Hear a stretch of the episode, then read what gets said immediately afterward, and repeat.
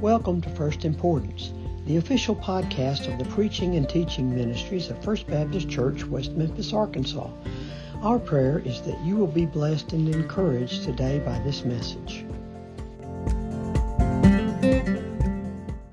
If you have your Bibles, would you join me in the book of Proverbs together?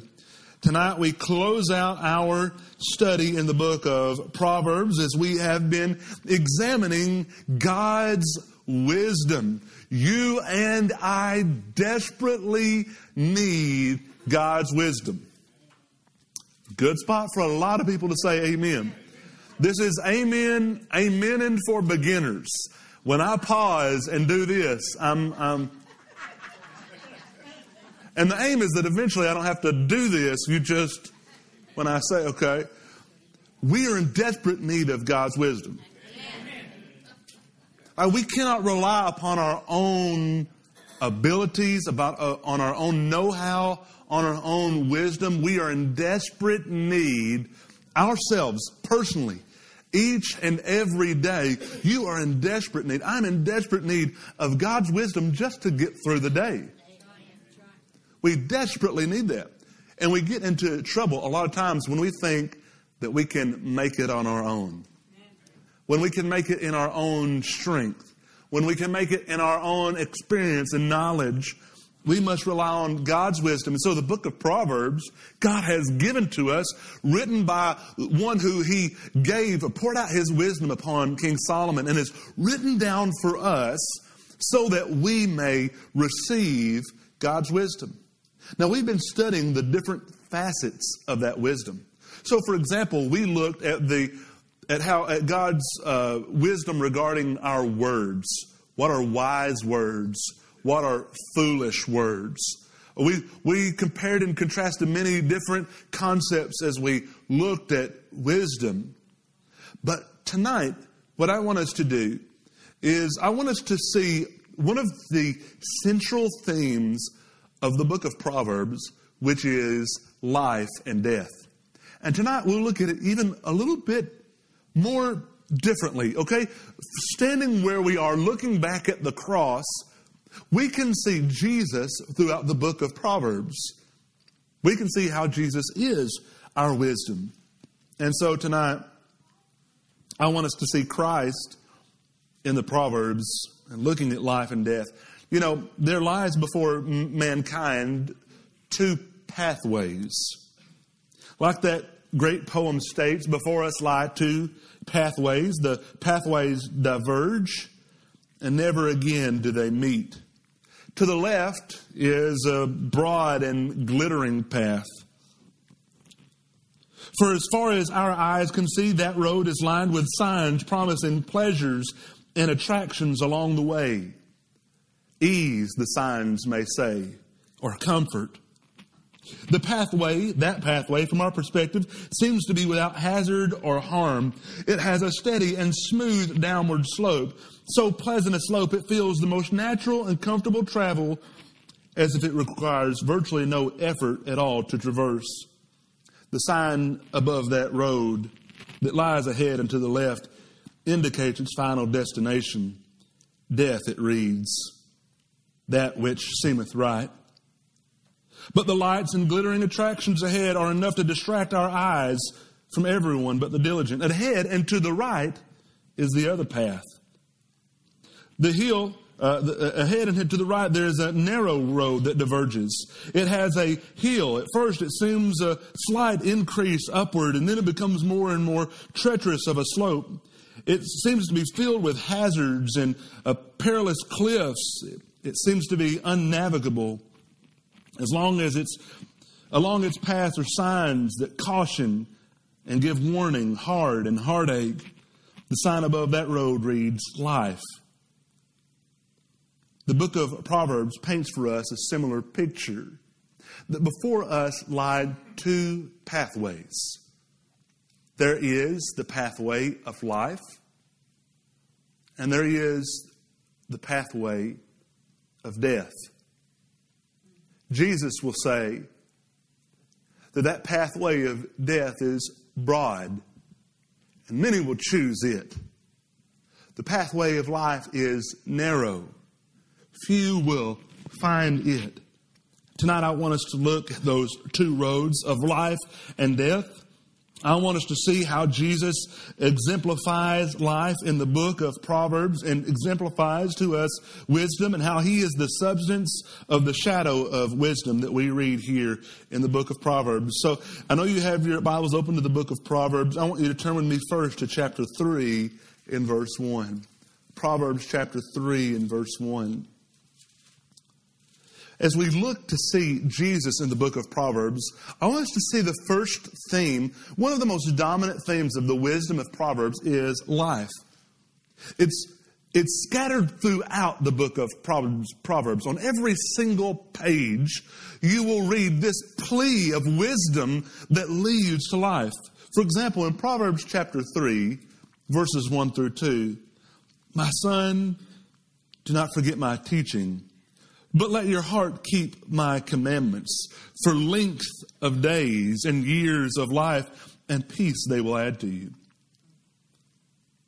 He's speaking of life. Now look in verses 21 through 22, that same chapter. My son, do not lose sight of these. Keep sound wisdom and discretion, and they will be life for your soul. Two pathways that we are given in life, two pathways lie ahead of us. And the first is that of life and wisdom. There are only two options. There's no pathway in between. There's no side access roads. Wisdom results in life. Foolishness results in death. Then here in Proverbs chapter 3 verse 1, we hear Solomon crying out to his son, listen to me Heed my wisdom, hold on to my wisdom, and it will be for you life and length of days. It will be an adornment around your neck, he says in verse 22.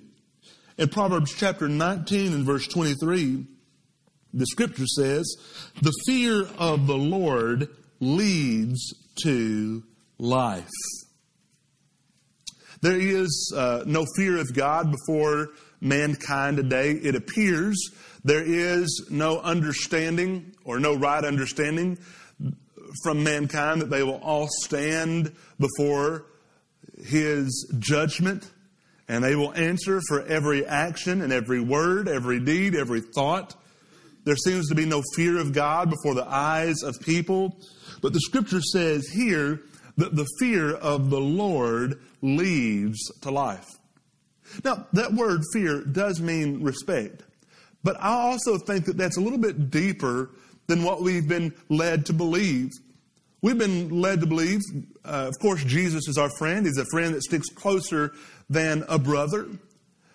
But when we come before our God in His holiness, there is great fear that seizes our hearts. Look at all of those people throughout Scripture who have approached the throne or who have been shown great grace and mercy to approach the throne of God. And what was their response? Frightened. What about John, the beloved disciple, who at the Last Supper leaned back on the chest of Jesus? And listened to him and adored him. He was the beloved disciple. And yet in Revelation, when he sees Jesus, he falls at his feet as though dead. It would do the church wonders if we were men and women who feared the Lord, who recognized his holiness, who were gripped by His holiness. It would do the church wonders if we were men and women who lived every day understanding that our God loves us. He is a friend that sticks closer than a brother. He, He comes near to those who are brokenhearted, but He is the King of kings and the Lord of lords. He is the only holy one. He is the only righteous King. And as we come before his throne, we should be gripped with fear. Uh, my dad uh, would often tell me, son, I'm going to teach you the fear of the Lord. and I would say, Dad, I think you're teaching me the fear of the board.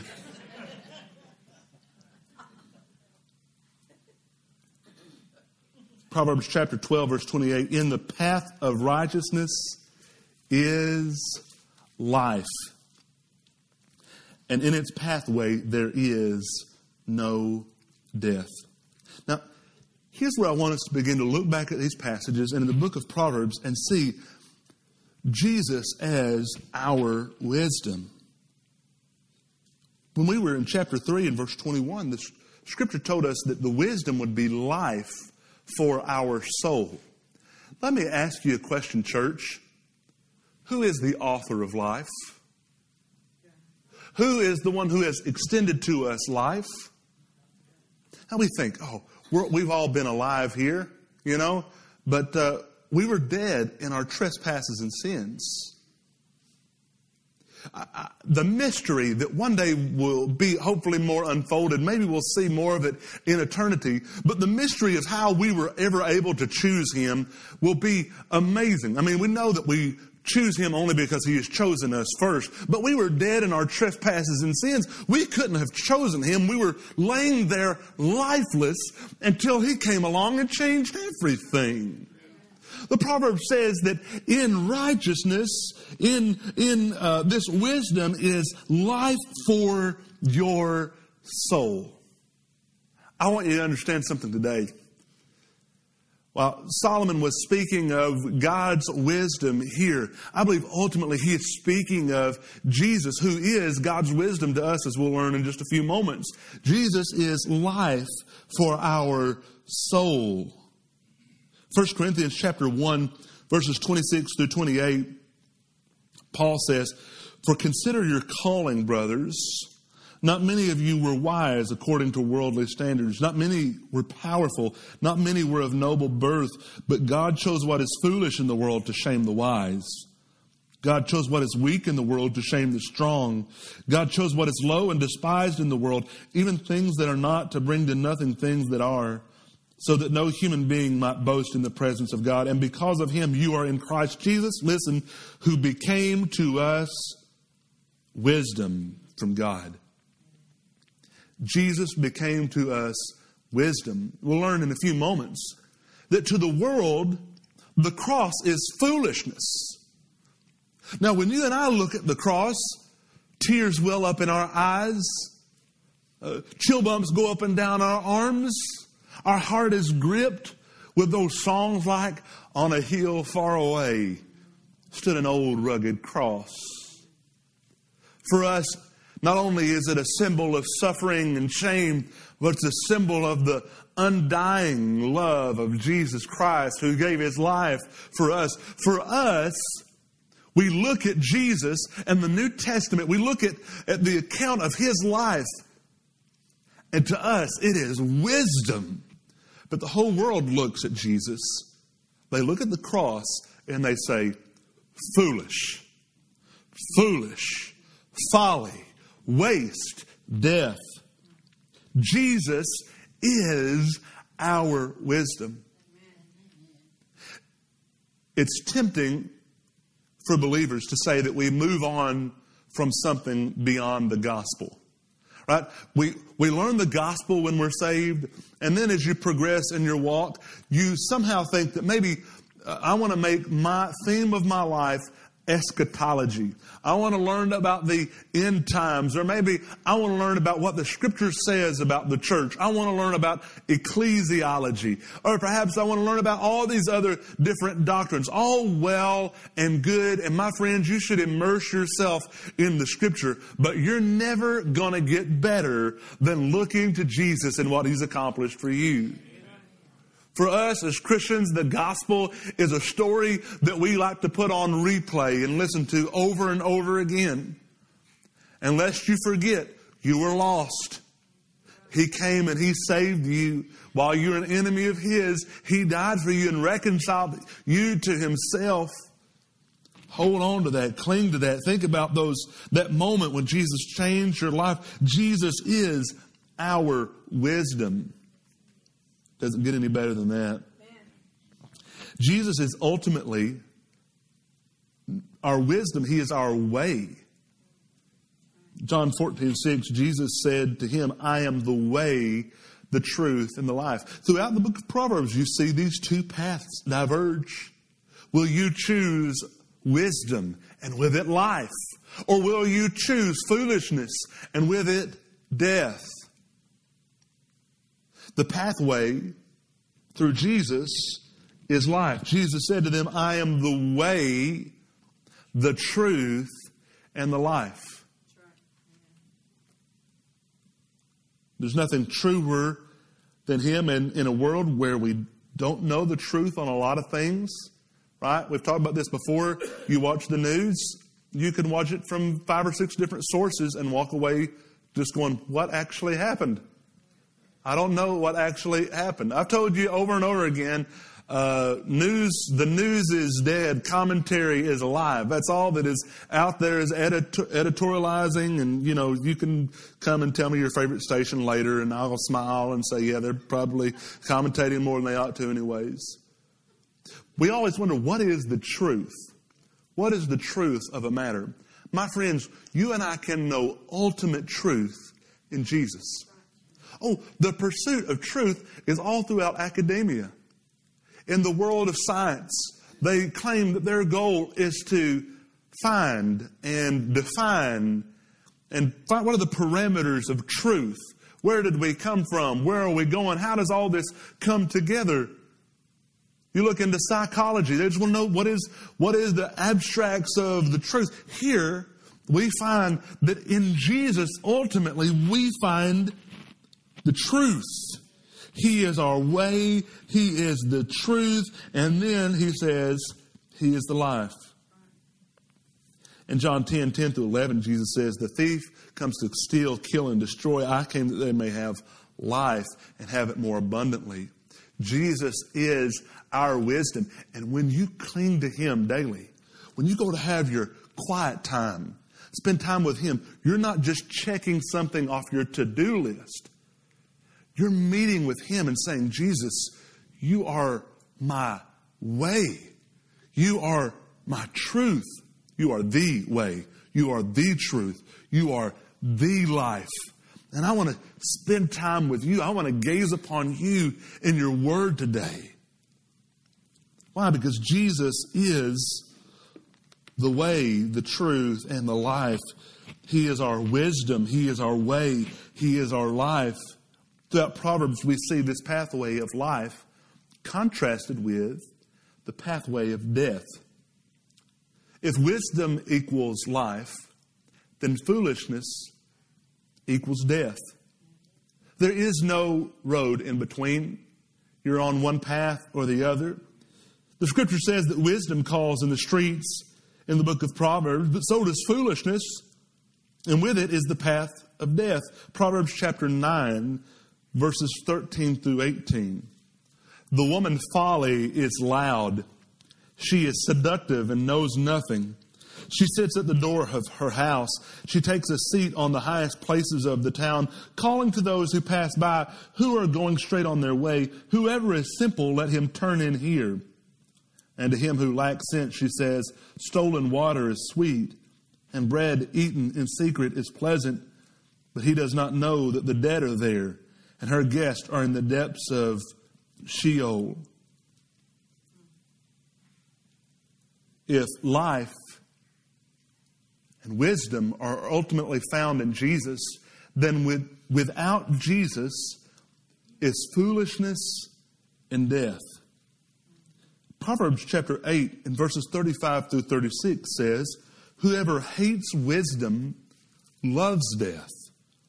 They not only are just ignorantly there in death. But those who hate wisdom love death. Those who hate Jesus love death. Part of the culture of death that we live in, by the way. You'll notice that in the last several weeks, at the prospect of no longer being able to wholesale slaughter babies in the womb, politicians and people and activists begin to foam at the mouth. They begin to say uh, every reason why we ought to be able to wholesale kill any child for any reason at any time based upon their own convenience. Why? Because they love death. Why do they love the immorality of the moment that we live in? Well, all of the perversions and accepting all of the, all of the things that God has called evil, claiming all of them are right. Why do you think the world loves them? Because they love death. They hate wisdom, they hate Jesus, and they love death. They love to cling to it. They love to cling to that sin. It glitters and it shines and it looks so good. But we know what the end result is. There's a way that seems right to man, but its end is the way of death. Proverbs chapter 14 and verse 12. We said this in 1 Corinthians 1:18 already, but the word of the cross is folly to those who are perishing. But to us who are being saved, it is the power of God. We look to the Proverbs when there is an absence of wisdom. When you choose foolishness, you choose death. And when we look to the New Testament, when you reject Jesus, you embrace death. There's no other means of salvation for all of mankind. Hear me close. Hear me close. Ignorance is not an excuse. Every man, every woman, every boy, every girl will stand before the judgment seat of God. And if their name is not written down in the Lamb's book of life, God will say to them, Depart from me, for I never knew you. Josh, what about the tribes who have never heard? They're going to stand before a holy God. They're going to stand before Him, and if their name is not written in the Lamb's Book of Life, if they have not repented of their sins and called upon the name of the Lord Jesus, the Lord will say to them, Depart from me, I never knew you. Now you say, Josh, that's not fair. That's not fair that God would do that when they've been given no opportunity, or perhaps you may assume that they have been given no opportunity. Can I remind you that all of mankind is underneath the penalty of death? All of mankind lies underneath sin. And the scripture says that there is only one name whereby we must be saved. Ignorance is no excuse. That's why we go out and share the gospel. That's why we crank up go nights. Because ignorance on either side of town is not an excuse, and we know that we've been given life. You look at the city of West Memphis, you look at our culture, and you see a culture of foolishness and a culture of death. How do you combat that? Do you combat that with politics? Do you combat that with logic? Well, you sure could try. You could show a man or woman, boy or girl why it's logical to be a hard worker. You can show a man, woman, boy or girl why it's logical to, for us to have laws against murder and for you not to take the life of another or why it's logical to not steal. You can make all of those arguments, but our weapon, our aim here is that we combat foolishness with wisdom. We combat death with life. We combat separated from God forever and ever in a place called hell with Jesus. And we bring Jesus to them. The Bible says in Proverbs chapter 11, in verse 7, when the wicked dies, his hope will perish. There lies before you two pathways the pathway of wisdom and, or the pathway of foolishness, of life and of death. And there is given to man right now an opportunity to respond to the gospel, an opportunity to respond to the invitation of the Holy Spirit upon the heart to repent of their sins and to turn to Jesus. But there's coming a day when that's too late. There are no second chances after your last breath. You've been given this opportunity right now, today, to respond to the gospel. You've been given these moments to walk the path of life and righteousness, to pursue Jesus. and to rescue the perishing, to rescue those who are going off toward death. You've been given this one opportunity and it will never come again. Make the most of the time that you've been given. The scripture will say, redeem the time. Too much time has already been wasted. Too much of the day is already gone. You only got one life. You only got this moment. You don't know what tomorrow will hold. Live this moment for Jesus. Live this moment in the path of life and wisdom in Jesus. Would you pray with me, please? Father in heaven, I thank you that ultimately in Jesus we see wisdom and life, and that apart from Him is death. Lord, let us cling to you. Let us stay close to you like we're trying to stay away from death. Let us hold on to you and seek you early in the morning. And would your name be on our lips late at night, throughout the day, Lord? Would our hearts meditate upon you? Lord, would you be our wisdom, our righteousness, our hope, our salvation, our sanctification? We put all of our hope in you. And Lord, our prayer as a church that we would be people who look to you and find our wisdom. We need your wisdom today.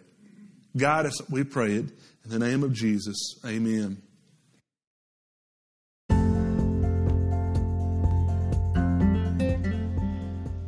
Thank you for listening to First Importance. It is our prayer that you have been blessed by this podcast. We welcome you to join us in person for worship at First Baptist West Memphis on Sundays at 10:45 a.m., where our desire is to love God, care for one another, and share the gospel.